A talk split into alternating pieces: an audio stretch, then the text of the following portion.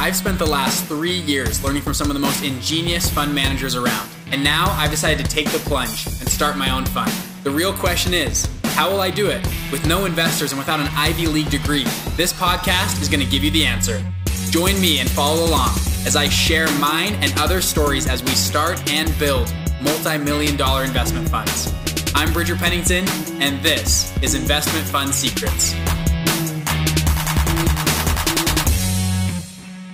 All right, all right. Welcome back to the show. Today, we're going to talk about actually a question I got. It was a very, very excellent question about can you have multiple offerings at once? Now, if you've listened to this show before, you guys know we go deep into funds. By the way, we never have advertisements on the show, like ever. Like I, I'm never gonna have paid advertisements. Crap. I just want to give good value to you guys. So hope you appreciate that as well. Can't buy me. Okay, I don't care how much money you offer me for an app. Actually, maybe if it's a lot of money, I'll take it. But um, and I'll tell you guys, hey, I'm making like you know 200 grand for this ad. So if you want to pay me 200 grand, you can put an ad on our show. But um, besides that, I'm not doing ads. But I want to I want to talk about the subject today of multiple offerings. I had a person in our group, our mastermind group, ask me, Bridger, could I set up some type of offering? Let's say we're gonna buy real estate, okay? And I could set up different types of funds. So I could set up like a, a crowdfunding type of fund. And that crowdfunding fund can run ads, can do all this stuff, prospect leads.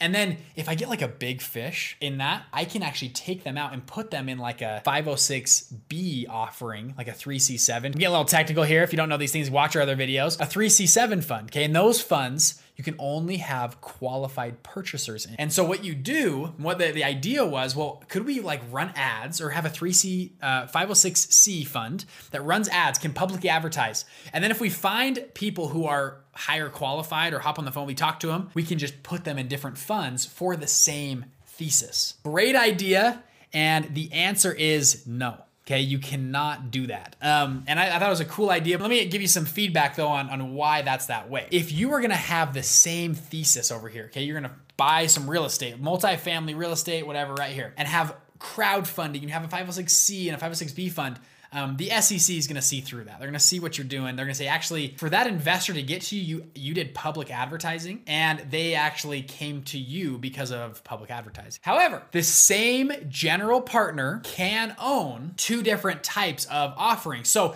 if you had multifamily real estate over here, you want to do crowdfunding, right? You're going to do like Fundrise or Cardone Capital. You're going to fundraise online, you know, all this marketing stuff for, for real estate. And over here, you had on the other side maybe a, a cryptocurrency fund Okay. And that was going to be a private placement, a private offering. You can do that. You can have multiple offerings at the same time, but they you can't have parallel offerings that go to the same investment thesis. Is that making sense? So I think it's a great idea. It's to be a shorter episode. I thought it was a cool idea, but um, you want to keep those separate. You don't want the SEC coming in and, and seeing, hey, you actually did public advertising for your fund, and uh, you don't want to get caught with your, you know, your hands tied doing that. So cool idea. A lot of funds as they get bigger, they will, you know, expand into multiple funds. So one general partner can own multiple funds. Okay, just so you guys are clear. So one general partner can have a limited partnership here and a limited partnership here and a limited partnership over here. And they can be different asset classes. They can be offering different things. Now, that's one way to do it. Other funds sometimes will set up different general partners for their funds. It, depends on how you want to do it and, and set your fund up. So, this is gonna be a shorter episode. I wanted to answer that question. I thought it was a, a actually very good question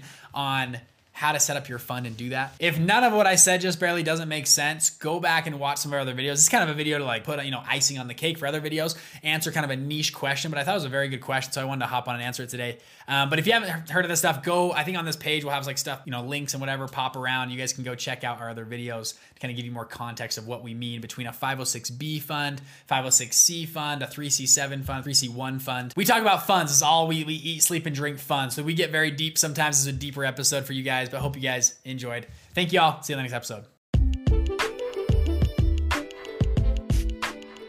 Hey, what's going on? Wasn't that awesome? So, what we've done is made a Facebook group that is free to the public. You've got to opt in and join it, but I go live in there every single Wednesday to walk through your questions, do live Q&A and walk through new topics. So if you want to connect with me, want me to answer your questions directly, join our Facebook group. It's Investment Fund Secrets. If you go online, you'll see it. We have a private group for our mastermind members. It's not that one. It's our free group. You guys can hop in, get questions answered, meet other people starting funds and, and join our Investment Fund Secrets family. If you guys are interested, go to Facebook Investment Fund Secrets. I'll see you guys inside.